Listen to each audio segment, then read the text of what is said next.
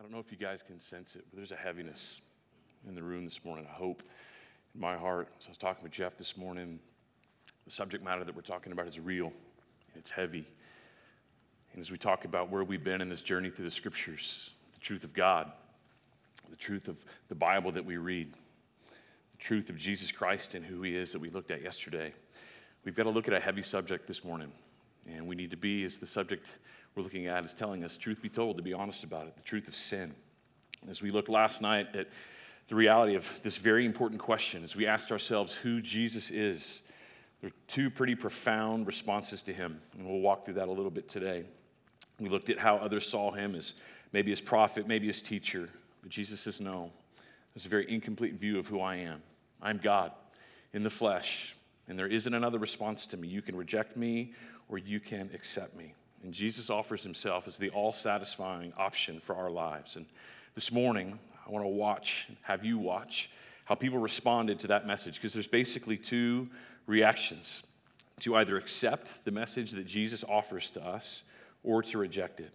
And my hope for you this morning is simply this for those of you that have embraced that, that understand the gospel, that have dealt with this issue of sin that we're talking about this morning and understood what it is and how significant it is that you would just remember again what Jesus has done on your behalf, and that you would grow in your gratitude of the grace and forgiveness that is bestowed upon you.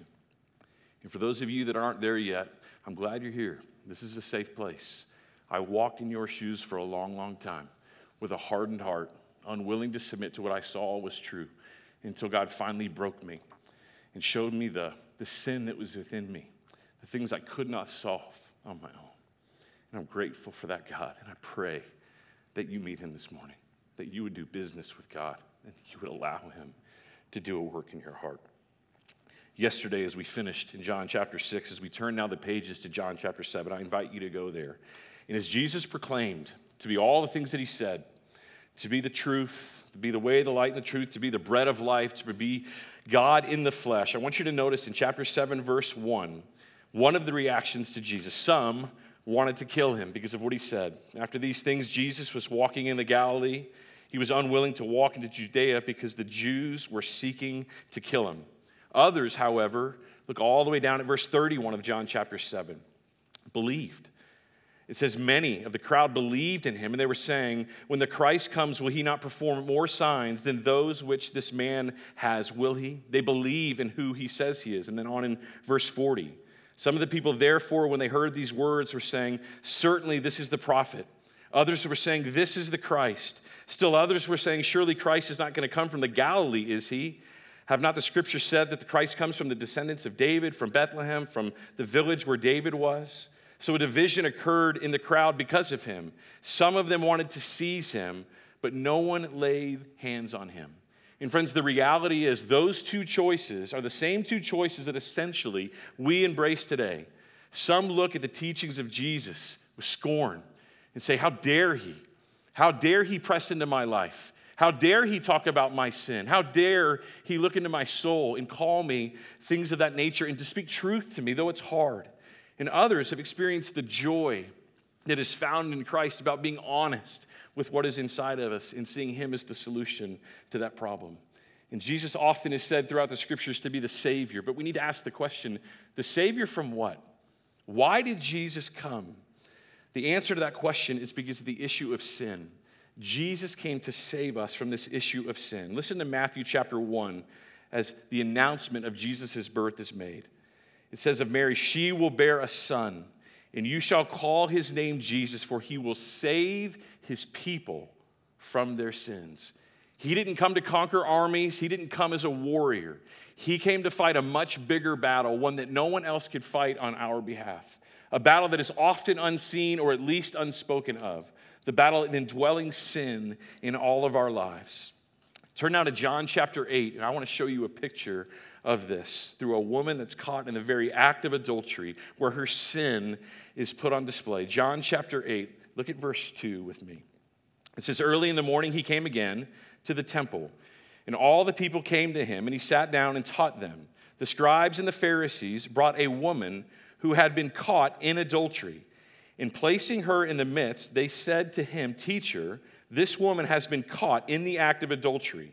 Now, in the law of Moses, we're commanded to stone such a woman. So, what do you say?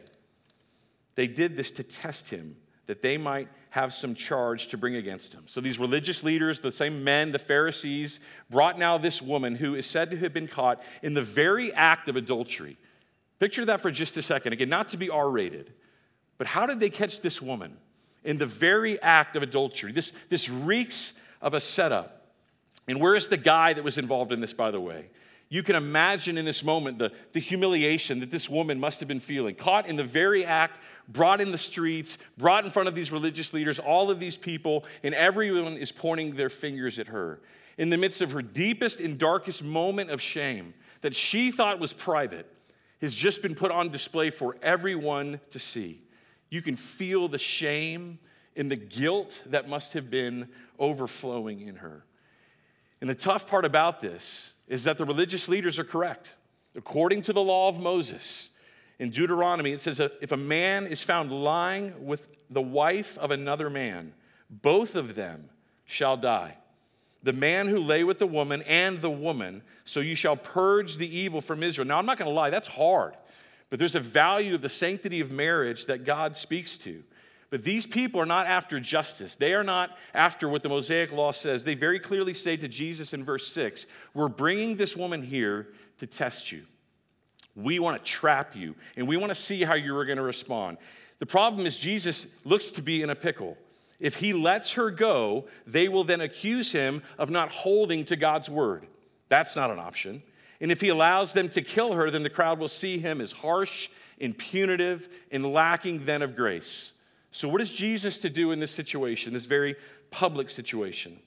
Look at John chapter 8, verse 6. It says, Jesus bent down and wrote with his finger on the ground.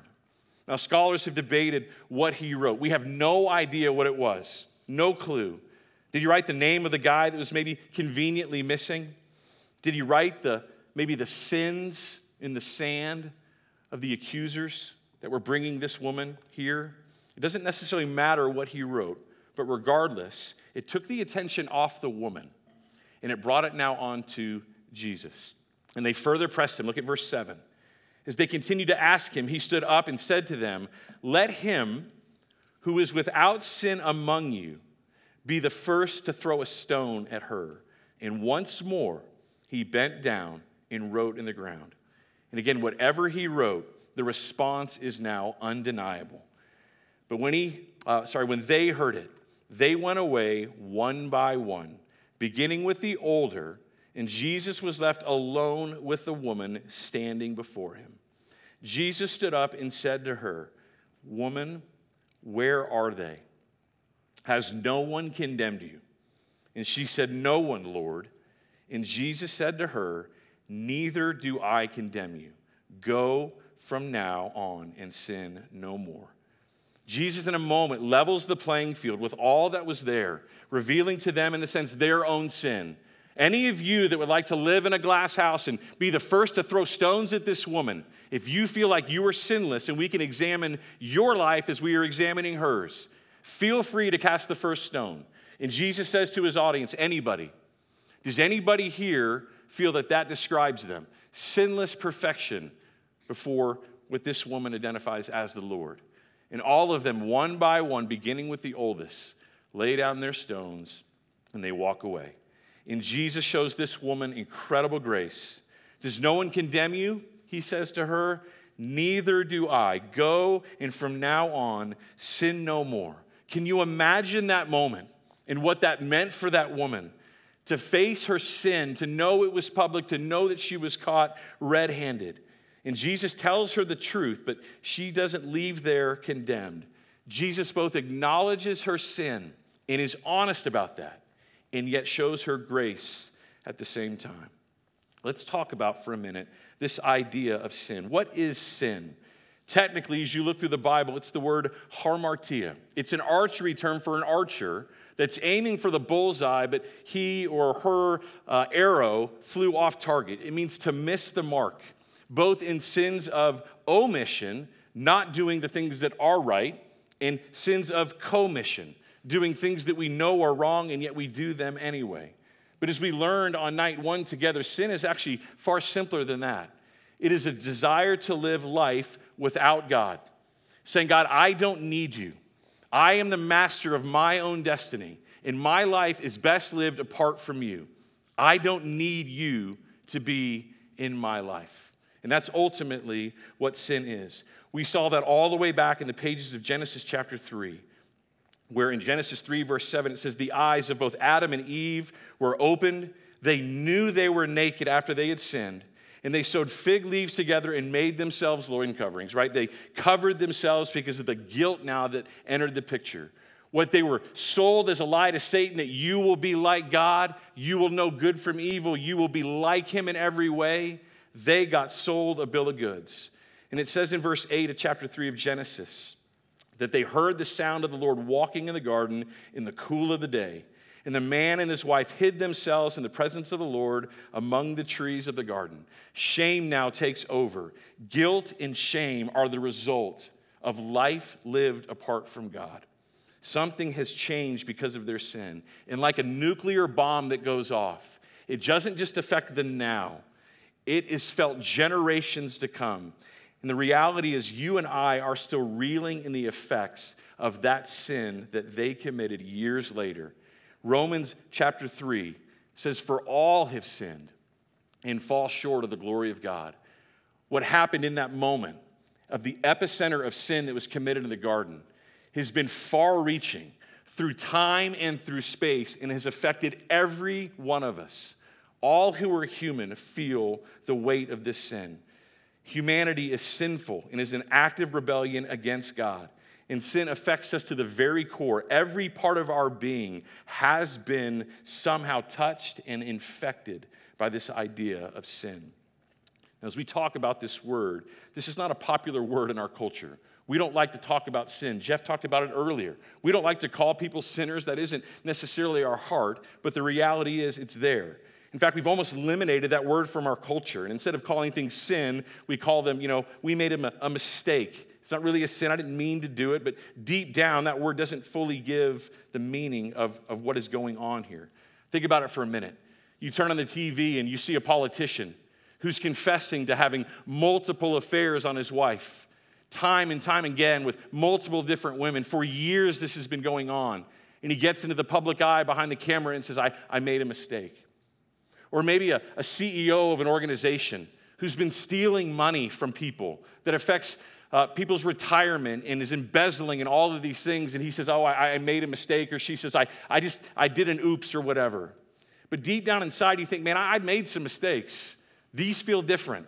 I've overslept an alarm and missed class. Uh, I turned in my homework assignment on the wrong day because I misread the syllabus. Those are mistakes.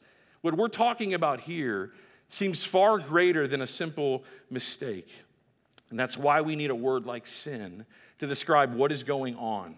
When we say, I have sinned, it doesn't leave wiggle room to blame it on someone else. We have to take ownership for what is ours in that process. I'm not just a mistaker, I'm a sinner. I have done something intentionally. And I don't need to convince any of you that sin has entered into our world. As you turn on the news, as you look at TikTok and all the social media out there, as we see mass shootings, as we see murder, as we see rape, as we see sexual violence committed against other people, none of us are so naive to think that, oh no, we live in this like utopia world where sin isn't present at all. Sin causes suffering both to the person who is committing it and like a grenade to people around them. All of us feel the effects of that.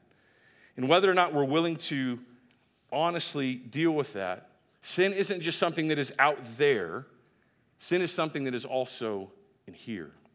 We are also the ones that are just as guilty. Though we may not be doing the same things, sin is in our lives as well. Have you ever said something about a classmate behind their back that wasn't flattering to them? Have you ever cheated on a test? Have you ever told a, a half truth? Have you ever looked at someone who wasn't your spouse in lust? If you've done any of those things, the Bible says that's sin. Those are things that the Bible defines as sin. And again, Romans chapter 3 says, All have sinned and fall short of the glory of God. Whatever the sin issue may be, We are all there. We have all missed the mark of God's perfection, as the video talked about. To be holy and to be perfect as I am, we have all fallen woefully short of that standard. And as an image bearer, to, to misrepresent who God is, that's exactly what we have done. In fact, we are so full of sin and so prone to sin that we can't even measure the depth of it. Now, to be fair, we got this honestly. To some degree, it's actually not our fault because of Adam and Eve, their sin nature has been passed on to us. A sin is not simply something that you do, it's not just an action, though it is. A violation of this, a lie, a speeding, or flipping somebody off at a four way stop sign that doesn't know how to drive. Like, those are sins. Those happen. They happen to me, at least. But sin is far more pervasive than that. Sin is something that's in our DNA. Sin is something that indwells us. We are not just sinners by deed. The Bible says that we are sinners by nature as well. Listen to Romans as it describes that. Therefore, just as through one man sin entered the world, speaking of Adam, and death through sin, so death spread to all men because all sinned the very DNA, so to speak, that we got from Adam and Eve was a sinful nature. Now, you may say, yeah, yeah, but I'm, I'm actually a pretty good person. Like, Mike, yeah, I'm not, I'm not, you know, Mother Teresa, but boy, I'm not Hitler either. Like, I'm, I'm, I'm a pretty decent person. The book of Isaiah says, Our best deeds are like filthy rags before God. The translation of that, by the way, is menstrual rags.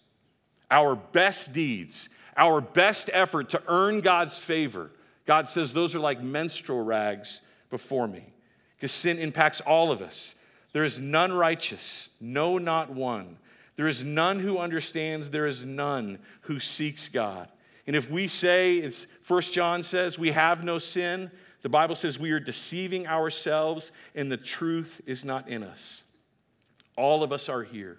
And maybe this helps you understand the struggle as to why you don't do the things that are right to do and do the wrong things instead, just like I find that experience to be true in my life. But we need to ask the, the bigger question what are the consequences of this? If we're willing to be honest and say, yeah, I can, I can get to that point where I can at least admit that there is sin in my life. The Bible says, for the wages of sin is death. Jesus says that people are going to perish because of the consequences of sin. In fact, as we read the scriptures, the Bible talks about death in three different ways because of the reality of sin. Number one, there is physical death. There was never death in the garden before Adam and Eve sinned, but we saw physical death come from that point on. And you and I experience death in our lives every day. But there's a more significant death, it's a spiritual death. Ephesians chapter 2, as Paul was talking to believers, he says to them, You were dead in your trespasses and sins. You were physically alive but you were spiritually dead. And apart from Christ, our bodies can be physically alive while the spirit inside of us is dead. But there's also a more permanent death that the scriptures speak of separation of the body and soul from God forever, meaning we will live eternal apart from God, our Maker. And because God is loving, He is also just. Listen to this in Exodus chapter 34. It says that God is merciful and gracious, slow to anger, abounding in steadfast love, and forgiving the iniquity and transgressions and sin. We love that part of God, right? The big teddy bear, Santa Claus God, who's loving and giving and forgiving and magnanimous and all of those things. But that's one side of the coin. It says he is also, he will by no means clear the guilty or some translations will say, will by no means leave the guilty unpunished. God says both of those things are true of me. I am loving and gracious, but I am also just. And you can't have one side of the coin without the other. Many people are shocked to think that a loving God would punish them for their sin, thinking that's not loving, that's not kind. But God does not just simply cancel out his righteousness in the face of sin. God is not a moral coward. He doesn't hide sin, He doesn't brush it under the rug. He, he deals with it. And every person who insists that God would never punish them for their sins wants a God of justice when confronted with something that is undeniably evil. They just don't want it for themselves. Friends, if you've been affected by sin around you, my very first memory was of my biological father intoxicated, abusing my mom. My first memory as a two year old kid. In that moment, as I think about that now as a grown man, I want justice for that. And many of you have felt that, where other people's sins have affected you. You've lost loved ones. You've been harmed. You've been um, somehow affected by other people's poor choices. And in that, we all cry out for justice. God, we want you to judge. I want you to judge their sins. I just don't want you to judge mine. I want you to leave me alone. And that's our attitude so often towards sin, but we don't get them both. We can't choose which side of the coin that we get of God to ask for justice for others and yet grace for ourselves. And that's the idea of what Jesus talked about. He, in fact, raises the bar. He says, if you think that you are, uh, haven't committed murder, but you're angry in your heart, you have, you've essentially committed murder of the heart. He raises the bar before us. Jesus wants us to understand the bad news so that we can understand the good news. Without understanding the pervasiveness of our sin and how significant it is, we will never appreciate what Jesus did on our behalf. Because in Romans chapter 6, it says, Though the wages of sin is death, the free gift of God is eternal life in Christ Jesus our Lord. He has provided the way. A loving God who forgives sins and yet also does not leave the guilty unpunished. He took the punishment upon himself. God ultimately resolved that through the person of his son on the cross. And the reality is, there is only one cure to this problem of sin. And we're going to talk about that more tonight. I want you to turn now to John chapter 9 as we see again this picture of sin and its pervasiveness through the eyes of a man born blind. John chapter 9, Jesus encounters a man who'd been born blind. He finds him. He basically makes clay out of his spit, or uh, spit in the clay, places it on this man's eyes, washes him in the pool of Siloam, and makes this man who was born blind now able to see. And like before, as this happened on the Sabbath, the Pharisees, the religious leaders, were angered, and they got so angry at the man that was healed, they confront him. And when he stands up for Jesus, they actually kick him out of the synagogue. They're basically their school or their church. And in John chapter 9, verse 35, it says this about this interaction Jesus heard that they had put him out. And finding him, he said, Do you believe in the Son of Man? And he answered, Who is he, Lord, that I may believe in him? And Jesus said, You have seen him, and he is the one who is talking to you. And he said, Lord, I believe. And he worshiped him. And Jesus said, For judgment I have come into this world so that those who see me, sorry, for those who don't see me may see, and those who see may become blind. Those of the Pharisees who were with him heard these things and said to him, We are not blind too, are we? And Jesus said to them, If you were blind, you would have no sin. But since you say we see, your sin remains. Again, we see these contrasting images here a man born blind from birth who now sees both physically and spiritually because Jesus healed him in both ways. And then we see the Pharisees who have never been blind physically but remain blind spiritually, dead in their sins. The difference in the two is the blind man knows that he needs Jesus, and the Pharisees simply will not acknowledge that. And I want to leave you this morning with that question to ponder.